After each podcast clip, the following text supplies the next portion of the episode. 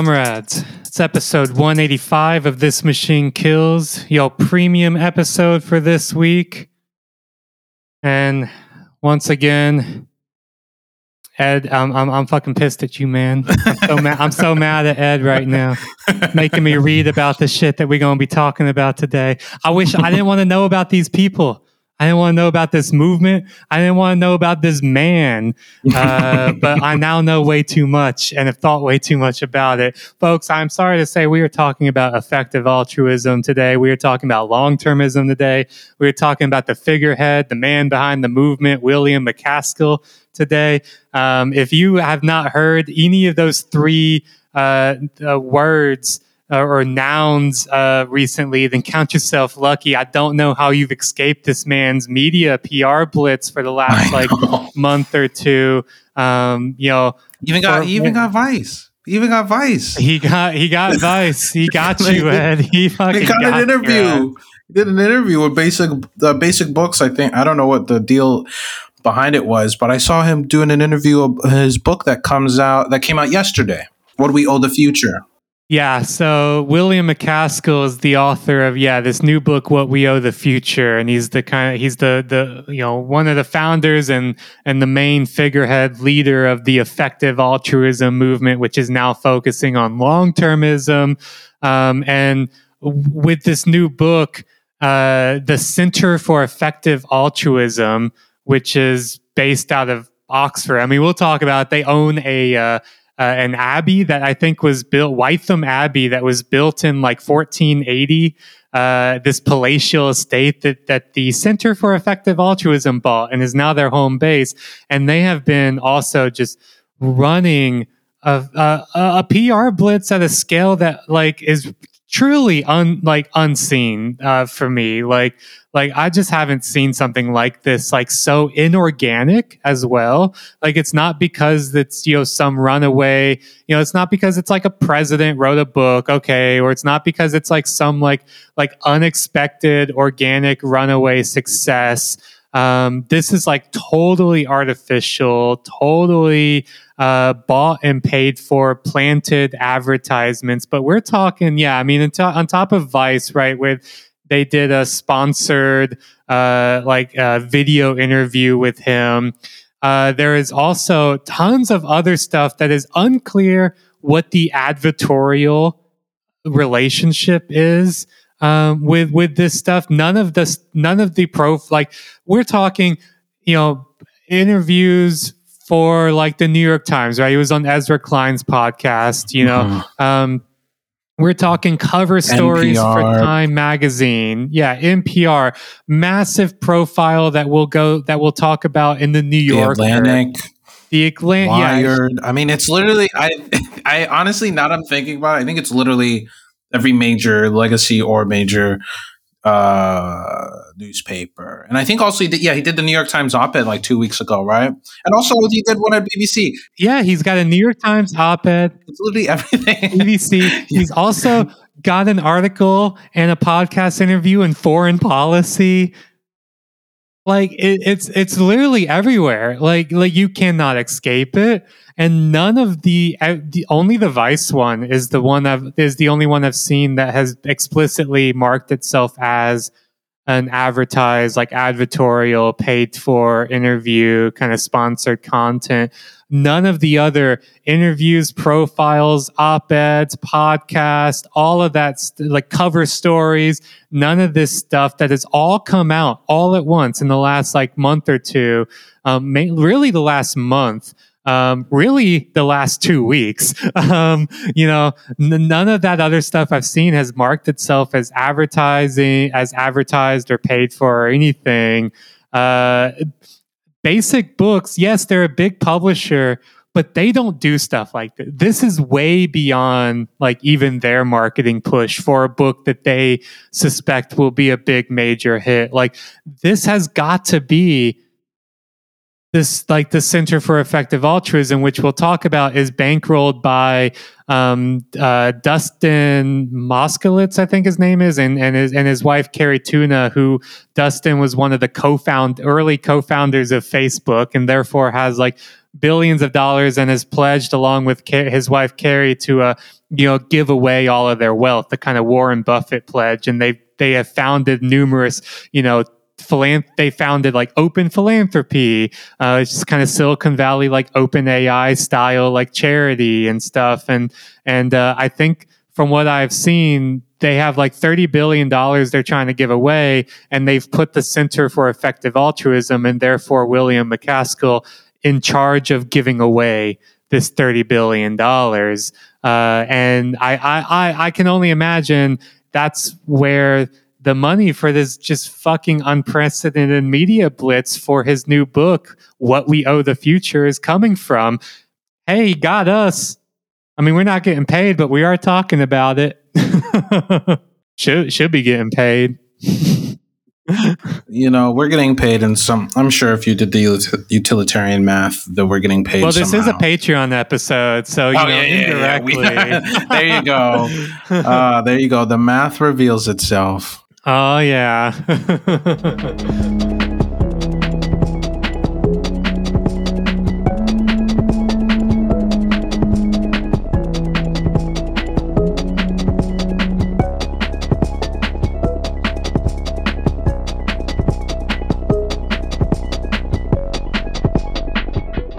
I don't even know where to start because at, like every every aspect of this effective altruism shit that you've made me read, Ed, I'm I'm putting the blame on you. This this is going in a tick in the utilitarian ledger the, of, of, the universe. Um, this is going in a in the tick of the of the bad side for you because of the pain and harm you have you have caused me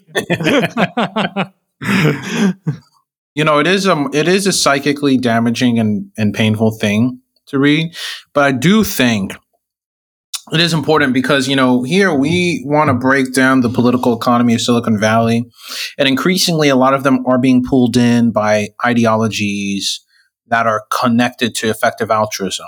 Effective altruism and the network that comes out of um, of William MacAskill and other guest stars who we'll see show up we have the Rationalist Network, um, which is connected to uh, Slate Star Codex, and that in of itself is connected to various media institutions, writers, uh, thinkers. Less wrong. You know, less wrong. Like um, these people underwrite, inform, or inspire a great deal of discourse in elite media, decision making. I mean, people uh, as diverse as Peter Thiel, uh, yeah, Sam Peter, Altman, Elon yeah. Musk all count themselves as effective altruist, as EA or mm-hmm. now long termism adherents. Individuals who play with capital, individuals who play with ideas. I mean, these are ideas that definitely matter and we should dive in them because the worldview is abhorrent i think. When you really dig down into it it, it has a seductive rhetoric and uh, um, argumentation to it but um, i mean i don't know. Don't the, some of the last people on this planet you should trust are oxford philosophers but that you know it is uh, it makes for it makes for a good um, thing to read. And you know one thing i'm definitely going to be doing is i am i bought his uh his uh, first two books, or the first book and What We Owe the Future. And I am tempted, you know, I was already working on a book review for other uh, Silicon Valley thinkers, but I'm tempted to like either replace it with this or to do like a two part book review for them because I am very fascinated. There's so many things going on here, right? There's, uh, and we'll talk about them all in the episode. There's, there's effective altruism and its rationalist connection. There's the evolution of effective altruism or whether or not it was an evolution at all. It's the ways in which it has a certain view of politics and society and what ideologies those line up with.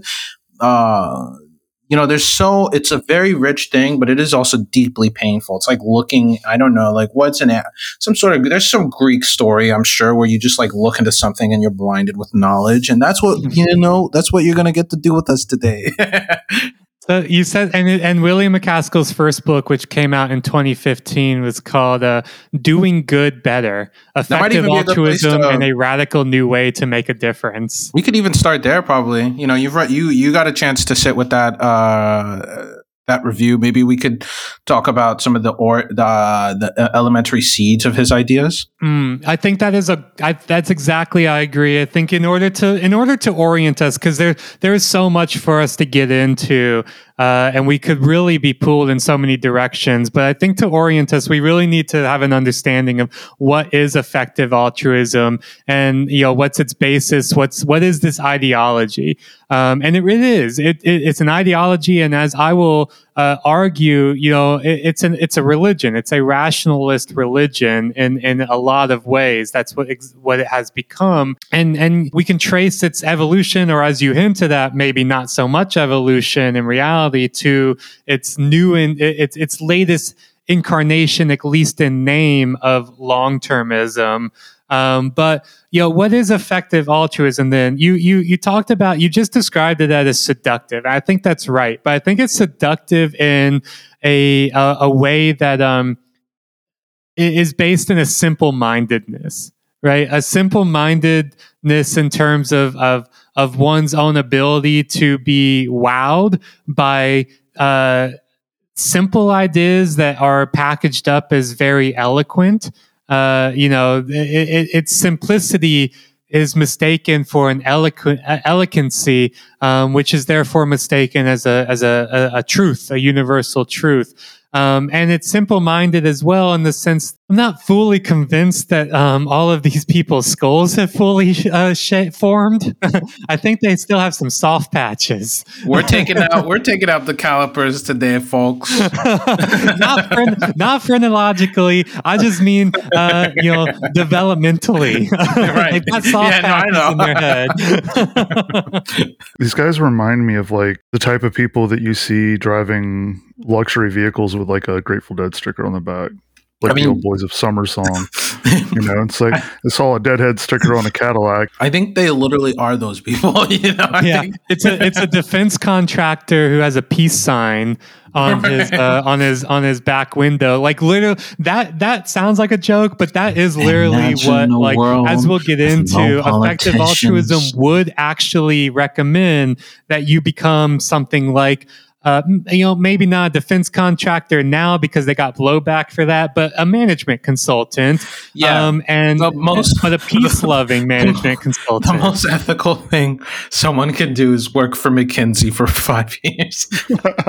Literally, this is what they what they believe, and they and and and William MacAskill has like a foundation or or and a podcast that's part of the Center for Effective Altruism called Eighty Thousand Hours, which is supposedly named after the number the the average number of hours a person will work in their life. And the the basis of that kind of like initiative is to coach and advise people into taking jobs as financiers, management consultants, like engineer, like Silicon Valley uh, engineers, um, high paying jobs, in other words, um, and then donate large chunks of their money to uh, effective charities, uh, and that and that is the most morally righteous thing that you can do in in in society. Uh, literally. So, all right, we're getting ahead of ourselves here because there's so much. what is effective altruism? It, uh, effective altruism has its origins in a text that any intro to philosophy student um, will have read, will have thought about, probably will have been seduced by. Um, and then, you know, at some point, they forget about it, they grow out of it, or they become a professional philosopher and never leave the the the mind palace they've constructed for themselves, which is what William MacAskill did. That essay, of course, is Peter Singer's 1972 uh, Famine, Affluence, and Morality, which is really the kind of starting point for the modern contemporary utilitarianism uh, belief uh, ideology, movement. You know, this is the and this is the essay that uh, has has a famous thought experiment, not the trolley problem. That comes from another uh, person, another philosopher, uh, uh Philippa Foot, and it was mainly actually used as a that the trolley problem was used as this kind of critique or intuition critique of utilitarianism. But uh, Sing, Peter Singer's essay uh, has this has the idea of the drowning child, right? In other words, so the, the thought experiment here is that if you were walking to class one day and you came across a pond, and in that pond there was a drowning child, you'd save the child, right? You would make a calculation that says, well, the inconvenience of, I, you know, I would miss my class, um, that inconvenience, the inconvenience of uh, getting my clothes wet, getting myself wet, getting cold, being uncomfortable as I wade into this this uh, pond to save this drowning child. You've made a, a calculation implicitly or explicitly, quickly, uh, you know, so, un- unconsciously or not.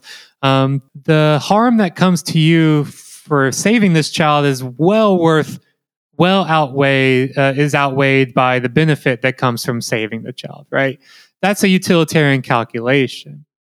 Now, if we take a, if we abstract away from that, all of the spatial, temporal, emotional, in other words, things that utilitarians would say are fundamentally amoral features, right? Doesn't what matters is the morality of your action saving the child. It does what does not factor into that is that um, you know it it's happening right in front of you. It doesn't matter if you know the child or not, right? Are they your niece or are they a stranger? Uh, it doesn't matter if it's happening on the other side of town or right in front of you. It doesn't matter if it's happening later in the day or right now. What matters is the, the moral act and moral decision to save the child or not save the child. And therefore, if we take that argument and that conclusion, it's functionally the same if you every time you decide not to save a child in Africa, for example, as the argument always goes, uh, uh in Ethiopia, as they often drill down, right? Really kind of uh, dating it, telling you the time uh, uh, that these thought experiments are coming from, right? Every every time you decide not to take an action, directly or indirectly doing it yourself or say by donating to charity that's going to do it on your behalf. Every time you make a decision not to save a similarly uh, drowning child, drowning here could mean going hungry, sick, right? Any other life threatening uh, situation. Then morally, it's the same as if you had decided not to save that drowning child in the pond who you happen to stumble upon. That is the utilitarian thought experiment here. From that is the foundation of uh, of a kind of modern, contemporary, radical utilitarianism um, that effective altruism is built on. What do you think of that, Ed? I'm gonna I'm gonna hold my thoughts because we have some utilitarian listeners. I'm gonna hold my thoughts for but I'm not a fan. well, William MacAskill, when he was a undergrad who stumbled, who came across this essay, as I said, a lot of undergrads have. I did my undergrad in philosophy. I didn't start as philosophy. I started as polymer chemistry major. Then a couple no. years in, I took some philosophy classes. Got similarly seduced by the ideas, but also just liked thinking about these this side of things more than the other side. And I will say, Peter Singer, I I did also one re- one reason why uh, utilitarianism did seem seductive is you know Singer was probably the first person I ever came across who was like animals. Mm. Crazy how they don't yeah. have rights. Crazy right, how yeah. we just just exterminate them at will and enslave them when we keep them around, right? Well, I mean, enslave is a I mean, not the, quite the right word to use, but that our relationship to animals is one of domination and extermination in almost all instances. This is true. I mean, he did write the book Animal Liberation in the yeah. 70s as well, which is really the birth point of the modern animal rights movement, of vegetarianism as a kind of ethical movement. Um, you know, true. I mean, the man has had massive impact for sure, mm. and and similarly, his essays like famine, affluence, and morality have had a lot of impact as well. I mean, I remember being like William MacAskill, an undergrad philosophy student, coming across these ideas, coming across other ideas like virtue ethics, right? Reading the Aristotle's Nicomachean Ethics, uh, you know, coming across uh, deontology, you know, Kant, right? And it's essentially, right, coming across a menu of ethical belief systems and ideologies um, and then uh, having this this this smorgasbord of morality to choose from. Ooh, I'll sample a little Kant. I'll sample a little mm. Bentham. I'll have a little Aristotle for dessert, and then I will come up with, and then I will choose what's my favorite. Right? What what do I want to adhere to? What set of beliefs do I want to um, call my own? This is this is really how like undergrad philosophy operates. And for a lot of people right they get uh, utilitarianism is very seductive because it's very simple. It makes sense. There's a calculation that happens. It also seems very rational. Philosophy students more often than not want to see themselves as supremely rational right? And so there's a kind of uh, uh, so there is a seductive quality here but not everybody takes it to the extreme that William MacAskill did, right? He read this essay um, and decided i mean to be fair i read these essays and became a vegetarian for nine years so mm-hmm, mm-hmm. you know so so they they actually do you know beliefs have impacts on actions 100% um, and, you know, William MacAskill did something similar, but not only did he become, ve- I, I, you know, vegan, taking it a step further, uh, he had the zeal of a convert, right? And I and I, I choose those words uh, intentionally, as we'll get into, but to the point where he began to uh, essentially take a vow of poverty um, to you know donate his Oxford stipend uh, to charities, right? Do a lot of research in terms of what's the ef- most effective charity, right? How can I do the most good for my dollar? How can I get the most moral bang for my economic buck? Uh, and that's where the effective part came in, right? He kind of started marrying, you know, this was already part of the Singerian utilitarianism. Singer would explicitly talk about, and he has a new book out actually right now. I see um, Peter Singer is Australian, and he used to actually be a professor at my university that I work at, Monash. Um, and so I see train ads for like big billboard train ads for Peter Singer's new book, which is all about like what charities are the best to donate your money to, basically, right? Like some charities are, you know, a hundred or hundreds or thousands of times more effective per dollar donated than other charities. And so this was already part of it, but uh, William MacAskill started taking it to a much greater extent where not only really marrying empiricism and especially an economic empiricism looking at doing a, a, a actuarial calculations of quality adjusted life years, QALYs, which are a, a, metric that can be used to compare the economic well. It's for it's used in welfare economics to be able to compare interventions to save, say, uh, a, a blind person versus someone with um, uh, worms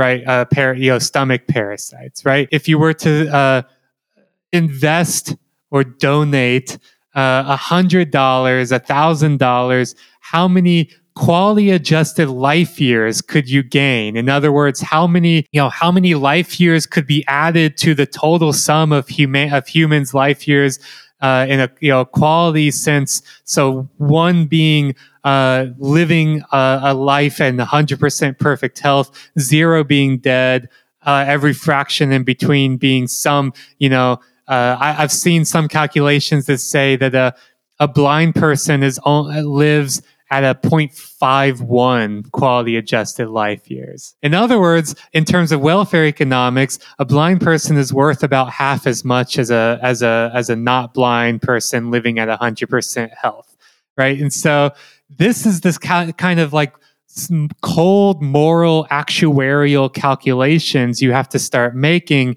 in order to determine what's the most effective way for my altruistic actions to add more qualities, more quality adjusted life years to the planet and to um, you know to the future than other ways. And so this is where you know they start the this is where the rationalist bit gets in, and EAs love to you know correct each other on their numbers. Ed, you said that the most effective way would be to donate pest uh, insecticide covered bed nets, you know, um, to prevent people from getting malaria. However, your calculations were wrong. If you look at my calculations, you'll see that the most effective uh, source of, the, of, donation or the most effective place to donate your money is um, deworming medication for people uh, in Africa instead of bed nets. And then I'll say, uh, QED, uh, my argument is better, and then you will have no choice but to say, You are correct. I was wrong. And I will now uh, redirect all of my donations away from bed nets to uh, deworming med- medication, right? Like, this is the kind of minutia that the effective altruists get into. But on top of that, it's not self-oriented. It is in the sense that it's hyper individualistic right? Every person is responsible to do their to do their own good. Um, it's not a collective endeavor except it is a movement of individuals um, in the sense that what william macaskill did is take it one step further and begin inducing people, convincing people, cajoling people, guilting people into making a uh, give what you can pledge of you know give of tithing literally tithing right? You should you know give at least 10% of your income to charity. And you could you should also do you know if you can what william macaskill what another australian philosopher toby ord uh, ord has done which is to make a pledge of giving everything that you have above uh, a threshold of, in William MacAskill's case, 20,000 pounds a year. In Toby Ord's place, uh, I think it's 18 or 19,000 pounds a year. They donate everything uh, above uh, uh, uh, all their income and assets above that to to charities, right? So, so this is the beginning of the effective altruism movement. It, it is, in other words, a very extreme, radical reading of Singerian uh, contemporary utilitarianism, which is also not content with being a uh, uh, you know a kind of taking your own vow of of poverty, um, but also creating a movement around getting other people to buy into to be part of the community, to adhere to the ideology, to to tithe um, and donate their money. Uh, uh, and the Center for Effective Altruism that William MacAskill eventually founded has become the primary institution and intermediary for this movement.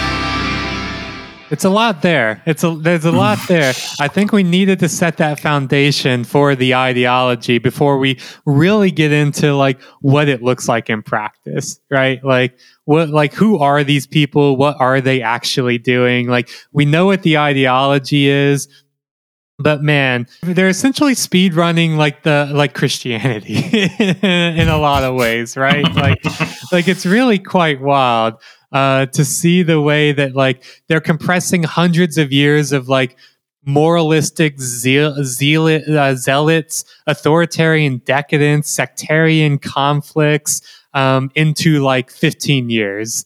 Mm-hmm. Mm-hmm. So I think then, so from here, where should we go? Should we start with? Should we start with MacAskill's work, with his with the evolution of his thought? Should we go a little bit because we've we've laid out the basics of what effective altruism is, how how it thinks through things, kind of talked through the beginnings of MacAskill's thought. I mean, he adheres initially to this pretty strict understanding of, well, you want to do the things that ensure the most qualities, right? But there are threads and seeds in his early days that lend themselves to a certain articulation of EA that, like, say, Peter Singer never would have done. Right. Yeah, absolutely. Let's let's get into that, and let's also get into, as we do so, some of the like really quite absurd conclusions that that the logic of this uh, belief system forces you to to lead to. Maybe the be- maybe it is. Uh, it makes sense to. We'll we'll start with MacAskill's more recent sort of PR uh, PR blitz. A specific, I mean, there are a lot. A, good chunk of it is literally just him writing. I mean, if you, he's got pieces in the Atlantic, he's got a piece in um, the New York Times, he's got a piece in BBC, he's got an interview in um, NPR, he's got an interview in uh, New York Times podcast, he's got a pretty like long extended. Um, discussion with uh, Wired, uh, uh, with Wired's uh, Matt Reynolds. Um, so he's everywhere, right? This New Yorker profile, I think, is probably the longest and most interesting, I think, um, of the looks. You know, you can read if you want to read his stuff. There's a million articulations of his ideas, but the New Yorker piece of him is like a classic New Yorker piece that dives really, really, really, really deep uh, starting with you know sort of the early uh, manifestation of it. Right, MacAskill comes to us transfigured. It's called the reluctant prophet of effective altruism for for, for listeners. Right, William MacAskill's movement set out to help the global poor. Now his followers fret about runaway AI. Have they seen our threats clearly or lost their way? Um, now, this piece does a and lays out a few things which you know we'll probably we'll flag them as we go through but the you know some of the main hits and and things to consider right?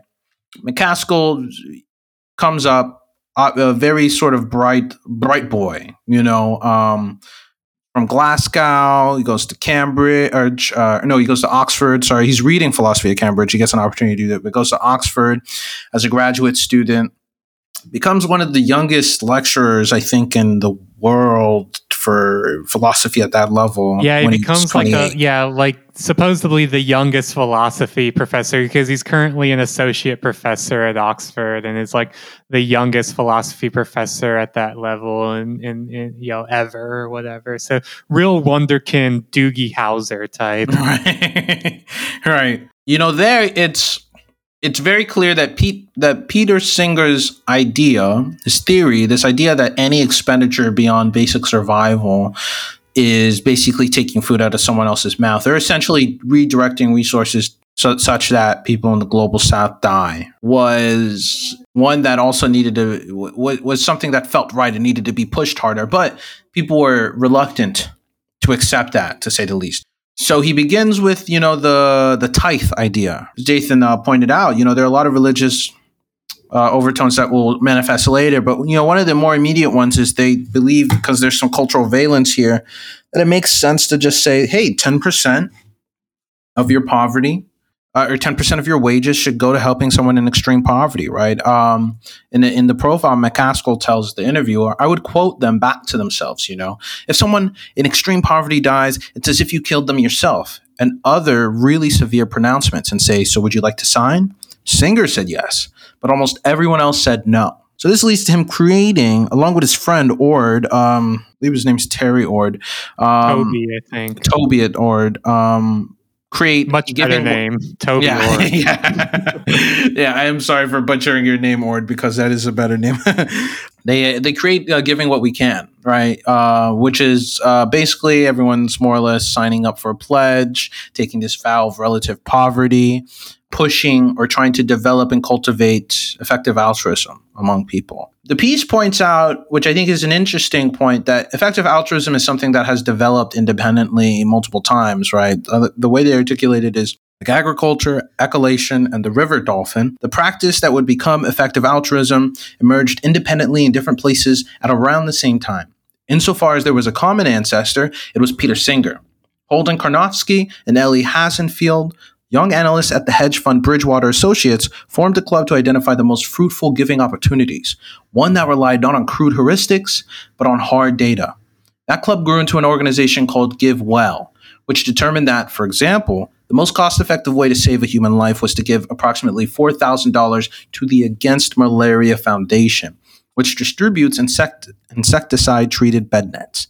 In the Bay Area, rationalist community, a tech adjacent online subculture devoted to hawkish logic and quarrelsome empiricism, bloggers converged on similar ideas. Eliezer, El, Eliezer Yudkowsky, one of the group's patriarchs, instructed his followers to, quote, purchase fuzzies and utilians separately, end quote.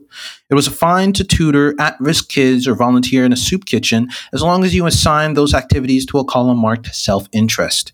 But the pursuit of a warm glow should be separated from doing the most impartial good. I want to I want to uh, expand on that real quick by what he means by fuzzies and utilitons uh-huh. is the is the word, and you are forgiven uh, for not knowing how to say that because you should never have to uh, see that word in your life. so by fuzzies, he means the the warm fuzzy feeling, right? Like mm-hmm. again, it's that idea that morality should be as coldly distant from emotion as possible, right? These are two uh, two separate spheres, and, and and emotion should not have an influence on morality.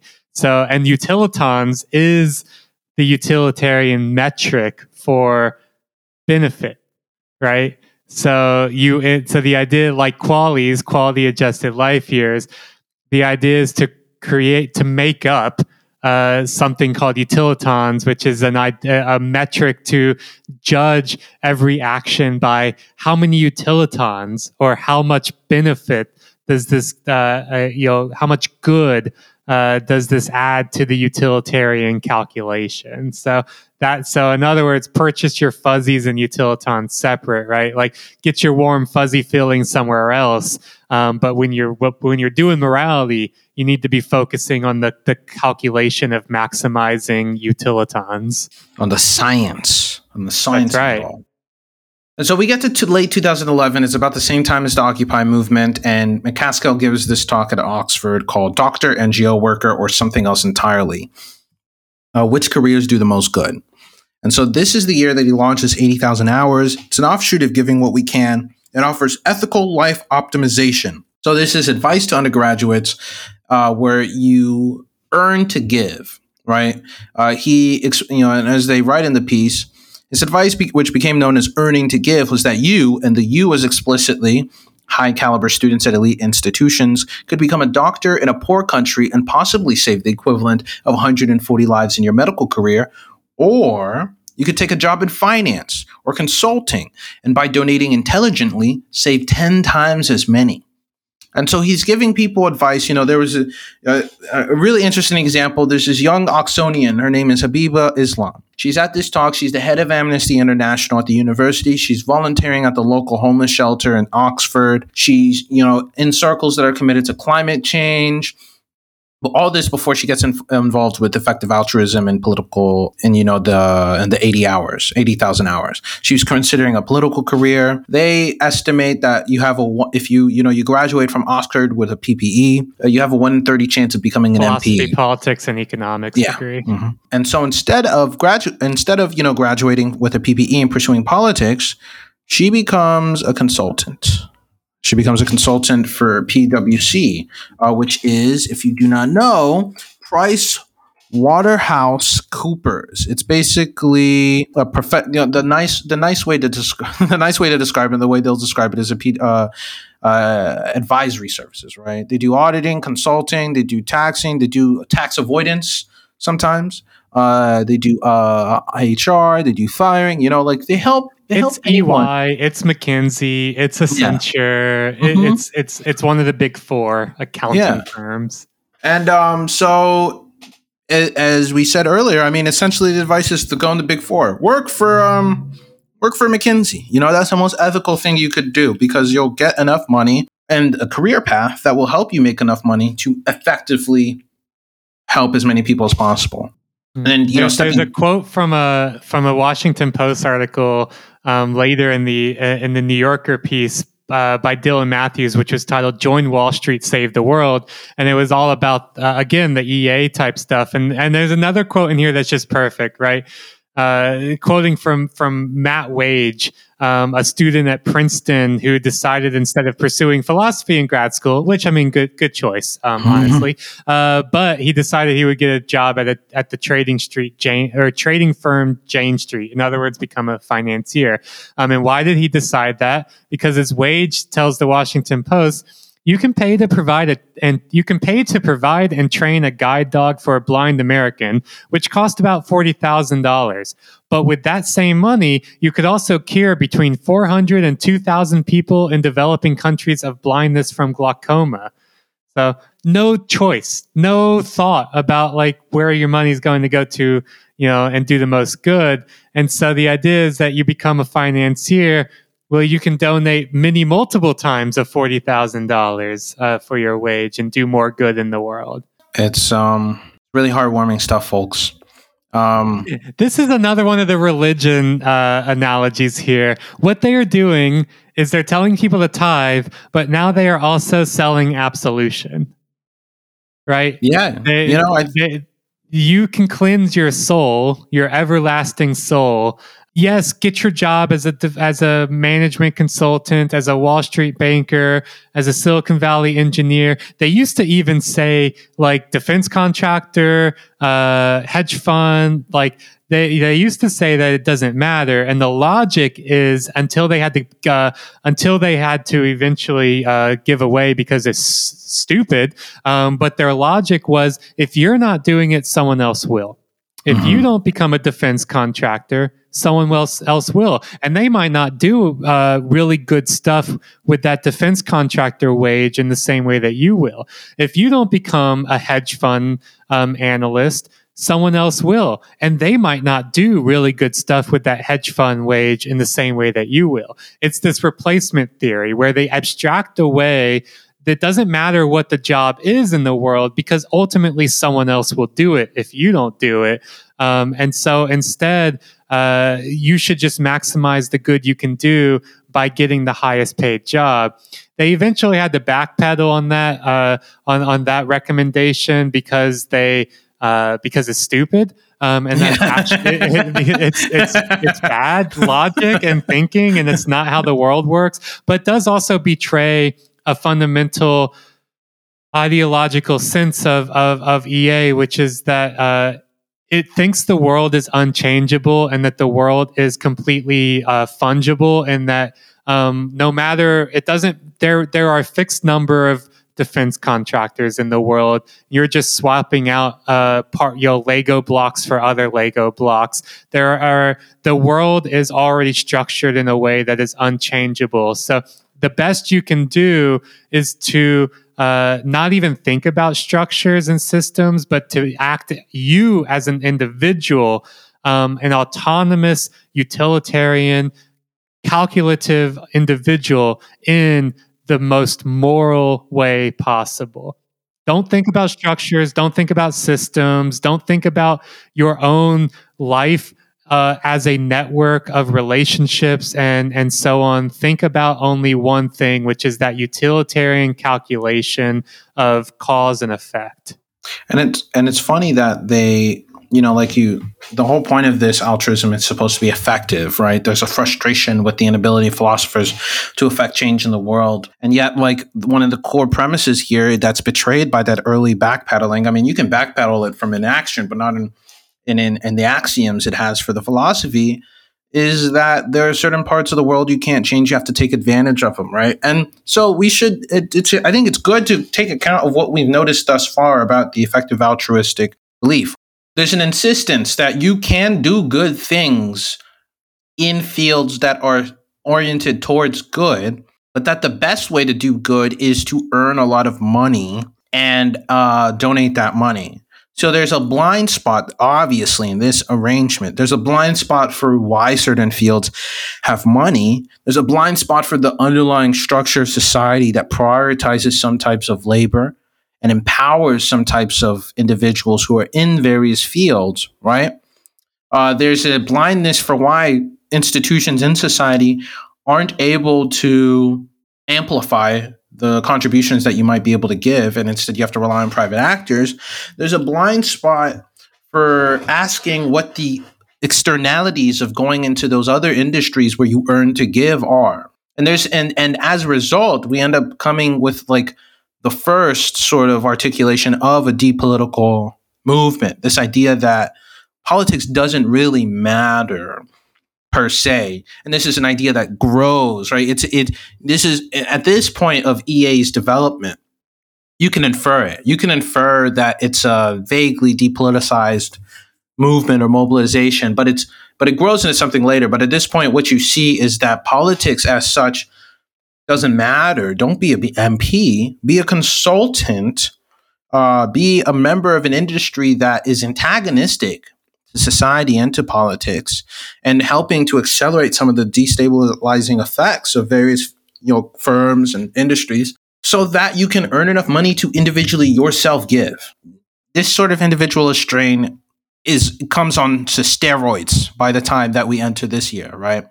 But then there are some other important convergences that happen. They create the center for effective altruism he becomes a professor at 28 and 20, uh, uh 2015. Uh, the marriage uh, falls apart. He publishes his first book, Doing Good Better, um, which uh, the piece writes is an extended case that Westerners were in a situation akin to, quote, happy hour where you could either buy yourself a beer for $5, buy someone else a beer for 5 cents. And then 80,000 hours gets accepted into Y Combinator. Silicon Valley's um, you know, kind of blood vessel into uh, capital uh, in the region. And so, uh, do you do you want to? I I have a I have a, a one suspicion why uh, it got accepted into Y Combinator and why effective altruism has grown so powerful and so well resourced so mm-hmm. quickly. Mm-hmm. Because by the time he wrote his 2015 book, Doing Good Better, he had already backpedaled on the get any high paying job possible and give what you can, and had instead uh, started to advise and encourage people to quote take what it uh, take what it sees as morally neutral or positive jobs quantitative hedge fund trading mm-hmm. management consulting mm-hmm. technology startup mm-hmm. so 80,000 hours started you know these are morally neutral or positive jobs let me say that list again. They were not. Quantitative hedge fund trading, management consulting, technology startup.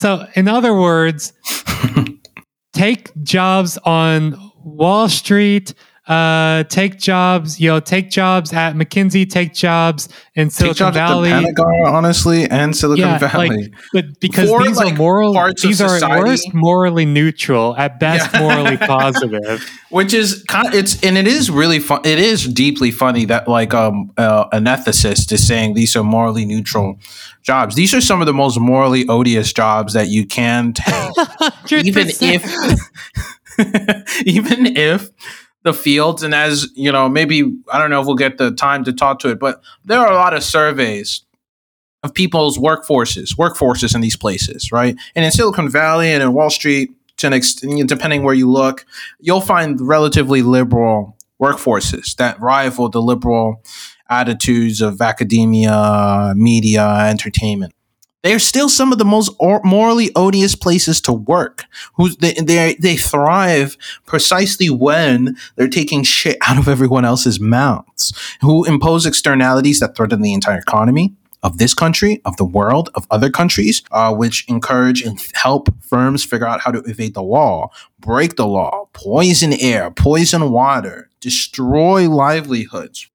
Why? You know, it's it's it's um the moral mathematics at here as you, as time goes on and as it veers more and more away from politics and encourages depolitiz- depoliticization of how you engage society becomes like more and more childish in in really important ways and at the same time maybe not surprisingly gains more and more praise right uh, from people who have certain political projects or who have certain like articulations of the world that uh, fall apart upon closer scrutiny, right? I mean, this is someone who, like, even let's say we're being unfair and say we're bashing and making fun and hold and and holding his feet to the fire on this small account.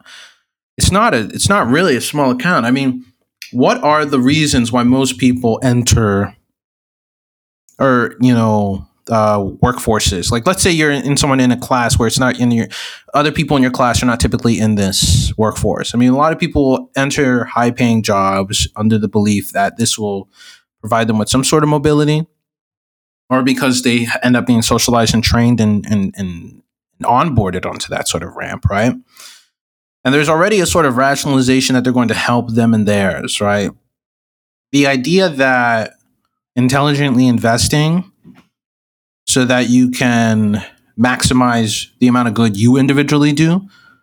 When the reason that you got there and the things that give you the resources are hurting almost everyone else in the society makes almost no sense. And also is a i think a key part or maybe not a conscious key part but a part of why the moral logic and mathematics shifts from helping the global poor to long term visions of helping unborn masses because it becomes increasingly harder to defend all the shit that effective altruism is articulating for you to do in the present day. It's hard for you to defend working for McKinsey as they help authoritarian governments cover up genocides or or or, or you know figure out smart, nimble ways to uh, you know effectively surveil populations or corporations or to work with corporations who are surveilling people or unleashing death squads and so on and so forth. Right? It's hard to justify working as some financial op- uh, operations officer at Coca Cola, especially if you were there while they sent death squads to Latin American countries. It's hard to justify working for Exxon or working for Enron or working for uh, HSBC or working for some massive financial firm like HSBC as they're laundering money. Like it's hard to do all that in today's world. But if you zoom out, it doesn't matter if you helped uh, you know, a $140 billion corruption scandal or some shit. It doesn't really matter. You're talking about trillions of people in the future. You know, to step back from that, Y Combinator, you know, as Jathan points out, accepts them around the time that they're starting to have the contours of what we can expect to be this sort of shift. They have their global summit at the Googleplex. Elon Musk is on one of their panels about artificial intelligence. Quote, I tried to talk to him for five minutes about global poverty and got little interest. Hmm. Okay. GiveWell moved to San Francisco. Hmm. Okay. Facebook co founder Dustin Moskovitz and his wife, the former journalist Cari Tuna, had tasked its new project, later known as Open Philanthropy, with spending down their multi billion dollar fortune. Open Philanthropy invested in international development and campaigns for broiler chicken welfare and expanded into causes like bail reform. For the first time, MacAskill said the fledgling experiment felt like a force in the world. Important. Important to note that what's happening in that shift. So I was I was mistaken. The the Dustin did not and Cari Tuna did not give their fortune to effective altruism to spin down. They gave right. it to their own thing, open yes. philanthropy. But it's all part of the same. Like there's so much overlap in people, ideology, these networks. There's a revolving door. Like it's all the same, right? Like it's why uh, these groups suddenly have billions and billions of dollars at their disposal.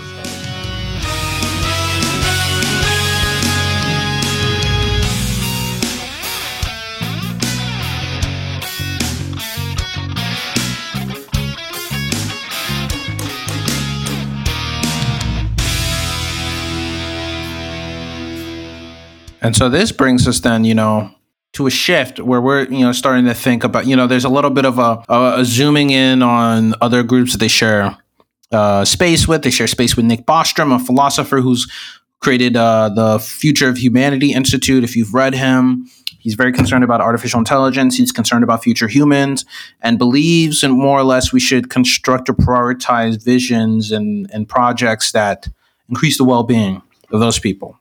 Yeah, I mean, he he he coined Nick Bostrom coined the idea of existential risk or yes. risk, right? Which is what like uh, it, which is the idea of the you know I think he even coined the thought experiment of the of the AI paperclip, right? Like, what if you task an AI to produce as many paperclips as it can, but it takes that to its logical conclusion and begins to turn every atom in the universe into paperclips, you know, like that kind of shit, right? Like, so you know, he, it's all these thought experiments based on existential risk a lot of it technologically induced he also loves he's another one of these these these philosophers love um, fairy tales i think it's one reason why their ideas are so seductive is because they package them up sometimes quite explicitly as fairy tales sometimes more the veneer of a thought experiment but like a fairy tale like a grim fairy tale they have very simple moralities for children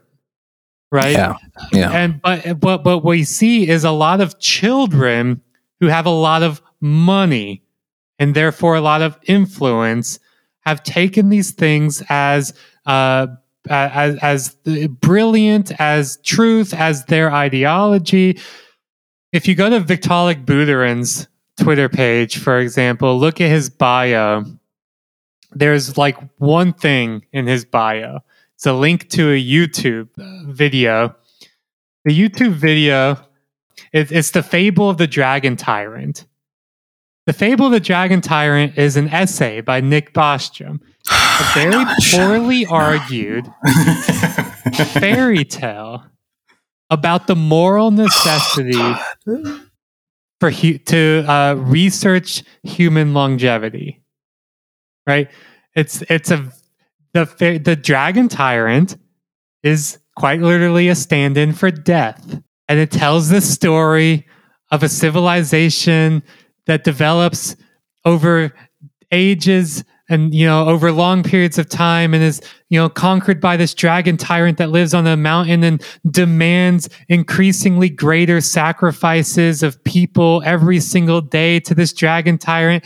And you know the the civilization it, it it starts devoting all of its resources and time and energy to developing greater and greater science and technology to defeat the dragon tyrant.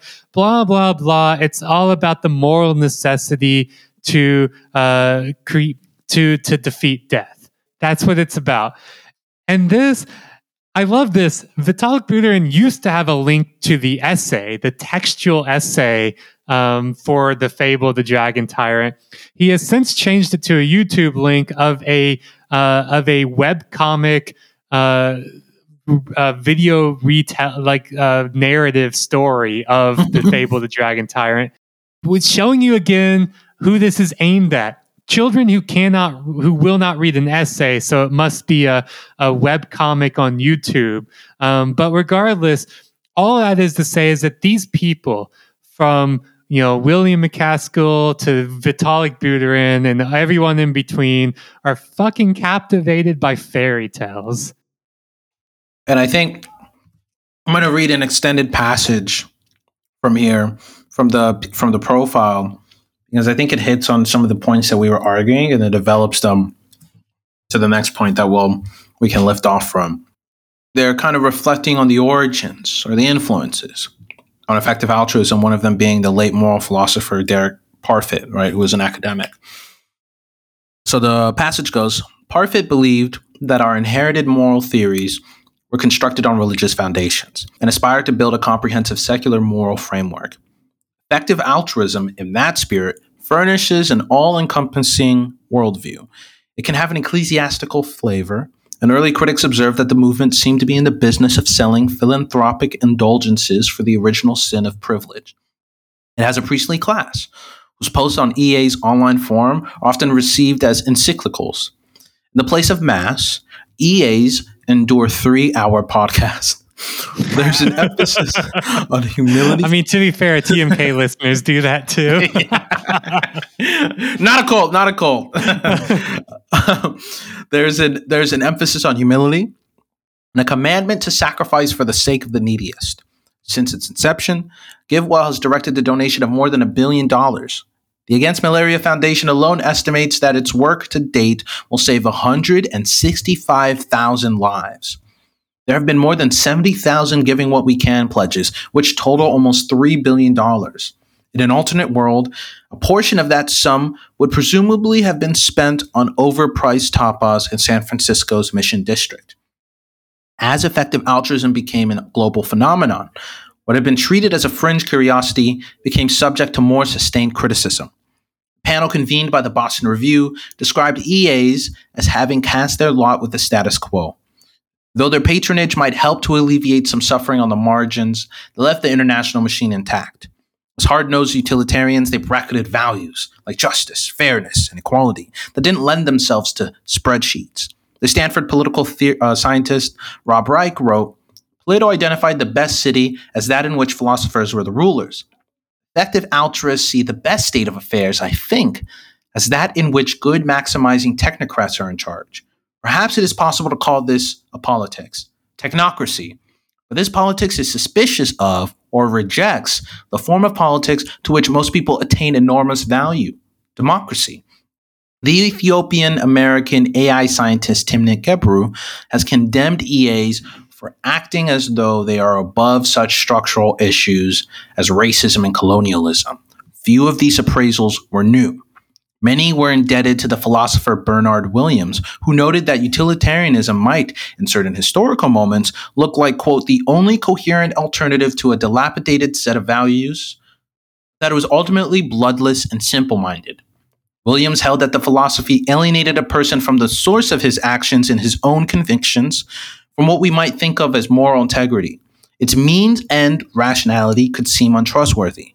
Someone who seeks justification for the impulse to save the life of a spouse instead of that of a stranger, Williams famously wrote, has had one thought too many. I mean, exactly. That that that's exactly right.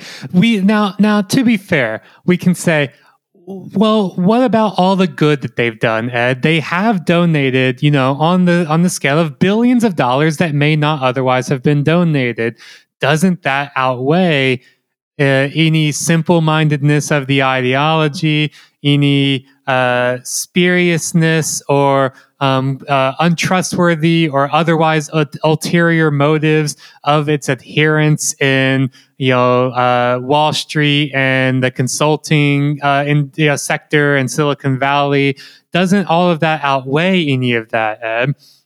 We could say, well, you know, maybe. Again, we we also don't know for sure uh, you know, we we can quibble about the we could quibble on their own battleground about the effectiveness, right? Well, is is is a is an economic approach in terms of quality adjusted life is really the best way to think about how to do good in the world, right? Like, well, well, if you didn't do it, surely somebody else would have done it by your own logic, right? Like, you know, we can think we can quibble about it at the on their own arguments. But I think what really reveals what this is about um, is on one hand is that uh, is that idea of, uh, uh, of, a complete lack of structural analysis right? They are not interested in changing the world as such. They're interested in making the world as it exists somewhat better adding more qualities or utilitons to the the global led the, the the global ledger of a world that is otherwise unchangeable. So we can we I think we can and should argue on that regard, but we can and also should argue on what it has become, which is this idea of long-termism. This idea, and it's an idea based, you know, we mentioned Nick Bostrom. It's an idea that actually comes from Nick Bostrom, uh, which is, you know, to uh, to quote from a really, really great um, uh, you know, uh, review essay in the London Review of Books from 2015 by Amia Srinivasan, who is, was a uh, was a colleague of uh, William MacAskill's, another Oxford philosopher, actually. Uh, uh, um, and she wrote this really fantastic review essay of of William's first book um, in 2015, which I think also shows us that the idea of long termism, which, you know, for listeners, you may have seen, for example, Elon Musk recently tweeted out William MacAskill's New York Times uh, uh, op ed saying, This is the closest thing to my own personal philosophy. It's been celebrated. Long termism has been celebrated by many others. Probably won't have time to get to it in this es- uh, episode, Um, this is this was definitely a, a should be a two parter, um, or you know rather more so a, a well for us to return to um, than a straight two parter in this regard. But people like Sam Bankman Fried, the founder of FTX and major crypto billionaire, I got whiplash when he showed up in this New Yorker piece out of nowhere. I Right. said, "Huh?" Uh, but you know, it's these people who are adherents to long termism. Sam Bankman Fried has, you know, fund, founded and funded this thing called the Future Fund, which is about kind of creating initiatives for long termism. Jeff Bezos has that 10,000 year clock that he's building in a mountain, right? Like all of these people are obsessed with long termism. What is that, right? It, it, it's in a way ba- uh, based on uh, an idea from Nick Bostrom, and I'll quote from Amia Srinivasan's LRB article that really lays it out. An existential risk, as defined by the Oxford philosopher Nick Bostrom, who popularized the concept, is an event that would permanently and drastically curtail humanity's potential. Total annihilation is the obvious case. Given the number of people who might live in the future, if not for such an event, Bostrom estimates the figure at 10 to the 52nd power, assuming that we master interstellar travel and the uploading of human minds to computers. The expected value of preventing an X risk dwarfs the value of, say, curing cancer or preventing genocide. This is so even if the probability of being able to do anything about an X risk is, of, is vanishingly small. Even if Bostrom's 10 to the 52nd power estimate has only a 1% chance of being correct, the expected value of reducing an X risk by one billionth of one billionth of a percentage point is still a hundred billion times greater than the value of saving the lives of a billion people living now. So it turns out to be better to try to prevent some hypothetical X risk, even with an extremely remote chance of being able to do so, than to help actual living people. And an X risk could take many forms a meteor crash, catastrophic global warming, plague, but the one that effective altruists like to worry about most is the intelligence explosion or artificial intelligence taking over the world and destroying humanity. Now, this is the idea that William MacAskill's new book, What We Owe the Future, is about. It's about this idea that we should be acting now in any way possible to secure the future, to secure a better, longer life for more people, that 10 to the 52nd power, an incomprehensible, an, an incomprehensible number. Like we are cognitively unable to comprehend a number that large. But that's what we must be acting towards, right? It's securing a safer, better, longer future for all of those potential people. And it doesn't matter how we do that now. What matters is that we do it for the future. It's the ultimate uh, means justify, you know, ends justify the means, whatever means possible. Uh, it's the ultimate logical conclusion of emotion, time, and space do not matter in moral decisions, right? Uh, it, it's it is that ultimate logical conclusion that rather than shy away from and begin to question the foundations of your ideology because it forces you to confront and embrace a conclusion such as this, they have doubled down, tripled down, quadrupled down on it uh, as being uh, as being true, as being something that we must act on in uh, now. Right. This is also why someone like Elon Musk and Jeff Bezos uh, love this so much. Uh, is because it justifies them doing anything they want now Tesla, SpaceX, Blue Origin, whatever, whatever, whatever, anything now, because the uh, even if there's a billionth of a billionth percentage that it uh, secures the future for that potential interstellar population of 10 to the 52nd power, well, then it, it, far outweighs any cost now, any opportunity cost, any resource expenditure, anything now. In other words, it's the ultimate justification, the unquestionable justification for their power, for their exercise of power. It's also no coincidence, as Amia Srinivasan points out, that um, one of the that the primary way to avoid artificial the X risk of artificial intelligence explosion, the singularity, is more investment in AI. Uh, you know, which directly benefits the people in Silicon Valley. Um, uh, since all of this stuff with uh, EA and long termism has been happening in the last few weeks, a number of big proponents of EA and long termism have been saying, I've been on Twitter with massive threads talking about how things like uh, climate change don't matter. I, I, I, saw one calling climate change a dodged bullet.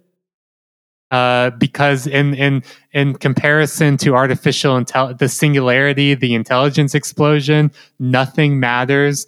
Uh, compare you know in relative comparison to that.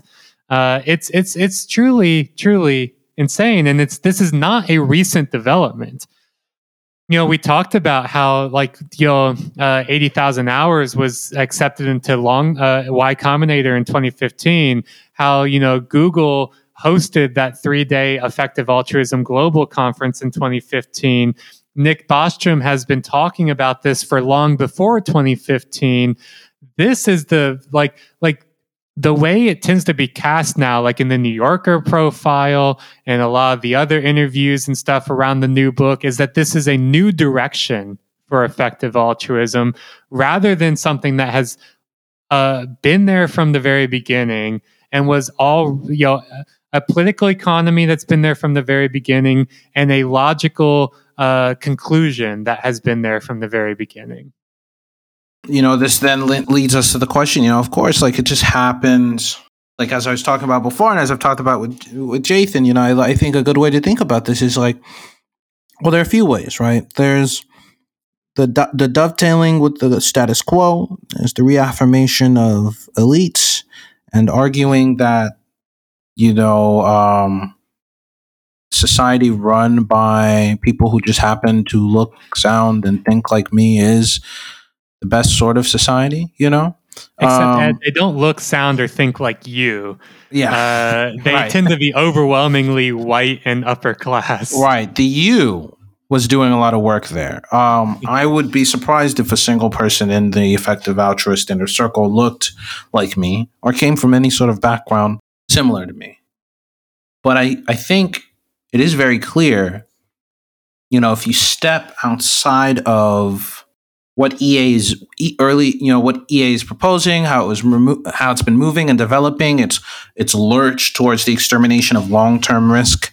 Um, partially motivated, I argue, because of its inability to articulate a compelling moral vision that also included politics and instead has landed on a long term one that kind of confuses itself with politics or is so long term that it has the appearance of politics since our politics is so you know, broken. These are people who, by their own admission, would sell out, throw down the river most of the humans living now if it meant that they could ensure people living in the future would live well. But there's no real answer about what that actually means, right? And I think, and it's and it's kind of it's not an accident, right? I mean, because for them, I mean, we've seen this before, as you talked about, Jathan, right? We've seen this with with the hippies of the 1970s, you know, as a more recent example, where it's just people who are uninterested in creating a world that is fundamentally that is actually better and risking something um you know, whether it's some sort of political or social outcome because they're and, and instead saying well no we're going to risk it all by ensuring that we shave 0.00001% off the risk of a of a pandemic killing all of humanity or nuclear weapons killing all of humanity. Well what are the what are the ways in which you would do that? You know, well, some of the ways you might do that is to try to reach, start to create a different type of civilization, right? Instead of just shoveling money around. What what charity is going to allow us to disarm uh, nuclear weapons from the major powers, from United States, Russia, China, and Europe, and Israel, and South, and you know, not South Africa. I was got my wires crossed there, but not, not, they tried, but uh, didn't get it. But um, you know what? What charity is going to do that? You know what charity is going to ensure that there's no uh, you know weaponization of viruses that get uh, deployed against other countries? What charity is going to like like seriously? What charity is going to ensure that climate change doesn't happen? Again, of course, like they don't have answers for this, so they shifted to the long term visions of artificial intelligence and and X term risk because these also happen coincidentally to be projects of people who are interested in demobilizing the masses because they're interested in forms of politics that are hierarchical, coercive, extractive, authoritarian, right? Like it is amazing to me that the effective altruists don't understand that they've thrown in their lot with the group of society that agrees with their outcomes, but the, the methods to get there are abhorrent, right? The world that Thiel wants and Mencius Moldbug and Elon Musk, right, is a world that is almost certainly going to look, be run along very strict racial class or class based hierarchies forms of domination. These people are not convinced that liberalism was a good idea. You are not the world that you are making. If it's going to be better for trillions of people, what is the cost at which it's going to be better for trillions of people? It's going to be better for trillions of people because trillions of people will be on the other side of an apartheid regime. You know, like it in, but even then, you're just getting into really silly territory because at the end of the day, right? Trillions of people are going to exist and their existence does depend on us. But there are also people who are alive right now at this very moment. What type of world are we building for them? What type of, what will our, if you're really concerned about what future generations will think of us, what will they think of us if we allow people, children today to starve just so that they can be born in a world where there is some, where the domination is by some God emperor king who's descended from Thiel? I mean, it's just, it's, it's insane. It's just childish and I can't. I, I I kind of am amazed by the childishness. Right, this is a dude who is an Oxford professor. I was under the impression they are rigorous thinkers. Why is he throwing in his lot so tightly with it? Unless, of course, he agrees with them and thinks that's how the world should be run, which is even more scary if that's the case. I'd venture to say that that probably is the case. You've got like this group of this like this cult of sycophants that follows all these rich assholes around anybody mentions their name on social media, they're there to simp for them at the moment's notice. People see something like that and realize, you know what, Gre- being greedy is good. I can make a difference in the world if I'm greedy, just like Elon Musk or Jeff Bezos or any of these fucking assholes that could honestly, with the amount of money that they have, could solve a lot of problems in the world if they were willing to let go of their purse strings. Hmm. But they don't. They think that they've given just a little bit of money that it's going to make a difference, and that's all they need to feel better about their wealth. Yeah, I mean it's the indulgences, eh, but it is a movement that is absolutely uh, like just completely made up by cynical bullshitters, useful idiots, and moral zealots. And the the hard part is is that you it's often really difficult to tell them apart, right? Although in reading this, I am I, I at first I was wondering like what is William MacAskill? Which of those three things?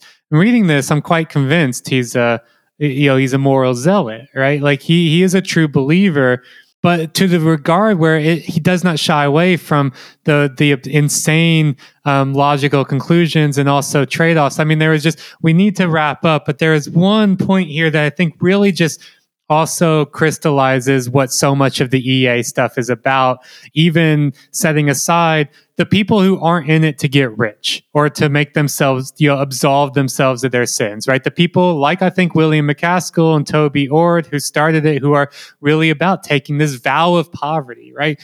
Or using themselves as human tools uh, to do uh, as maximum good as possible, right? Optimizing themselves in that way you know, it, it causes them to reach uh, crazy conclusions like, for example, if you assign, uh, uh I'm quoting from the New Yorker piece, if you assigned an arbitrarily high value to an uh, effective altruist's hourly output, it was easy to justify luxuries such as laundry services for undergraduate groups, or as one person put it to me wincing, retreats to teach people how to run retreats. The Center for Effective Altruism, this is me now, the Center for Effective Altruism also has regular, like, you know, every meal is ca- like a vegan catered meal. Like, you know, William MacAskill has multiple assistants right? So in this course of a vow of poverty, it, it's really easy to justify surrounding yourselves by other people's labor because their labor is not worth as much as your labor in the in terms of like its contribution to utilitons in the world uh, ledger right? So now all of these things that take your time feeding yourself clothing yourself cleansing yourself uh, you know uh, uh cleaning yourself all of it like that's all time that's taking away from your uh, you know, you as a as an ultimate optimized EA, your ability to do good in the world. This is authoritarian decadence, right? This is some Pope shit, right? Like uh, that's what it is. There, it was. It's also really crystallized by another piece from the New Yorker. Uh, another paragraph, and then we'll have to end it there because I, I I have to get going, unfortunately, yeah. or this would be a two-hour long episode. Um, uh, there's another piece where it says MacAskill was newly a force in the world. For all EA's aspirations to stringency, its numbers can sometimes seem arbitrarily plastic. MacAskill has a gap between his front teeth, and he told close friends that he was now thinking of getting braces because studies showed that more classically handsome people were more impactful fundraisers a friend of his told me, quote, we were like, dude, if you want to have the gap closed, it's okay. It felt like he has subsumed his own humanity to become a vehicle for the saving of humanity. Again, this, uh, it, it's absurd, right? I don't think he's doing it cynically, where he's like, aha, now I can get braces because the center will pay for it. I think he is so blinded by his own moral zealotry that that argument, that logic made perfect sense in his mind right? Like the calculation he did made perfect sense.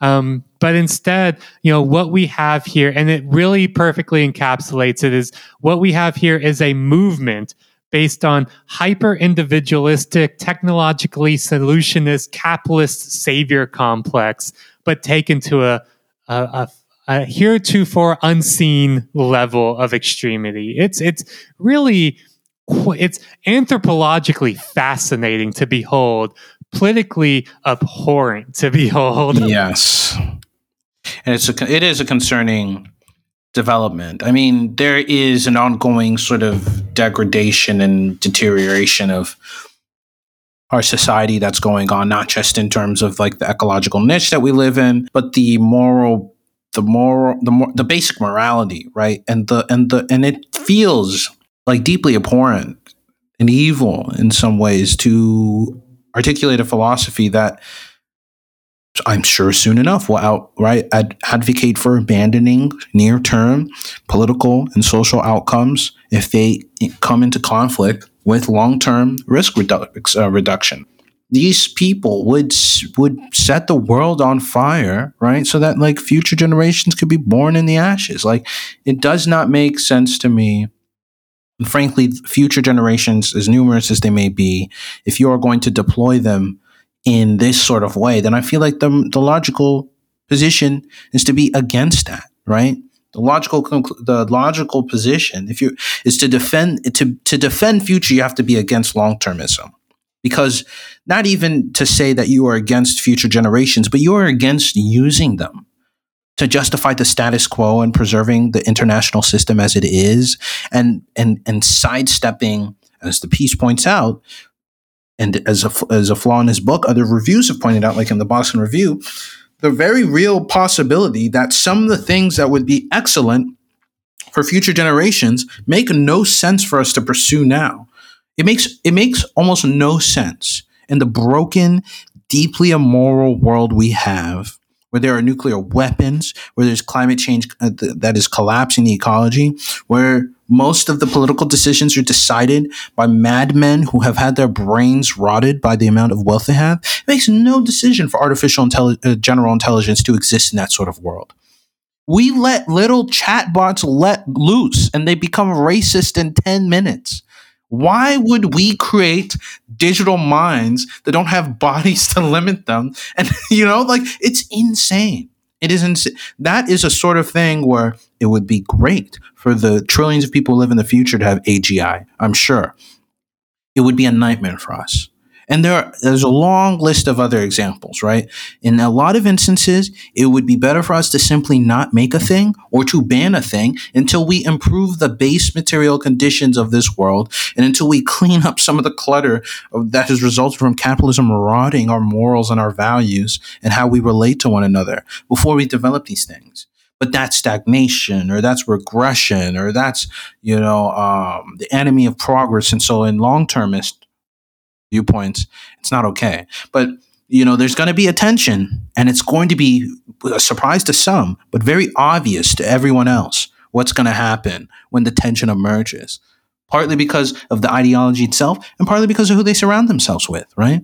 If you surround yourself with peter thiels and elon musk of the world what's going to happen when there's a when you have to choose between the near term and the long term when you have to choose between like preserving the ecology and preserving like a digital cornucopia for trillions of people in the future who you will never meet well, uh, to quote John Maynard Keynes, in the long term, or in the long run, we are all dead. That sounds like the future's problem to me.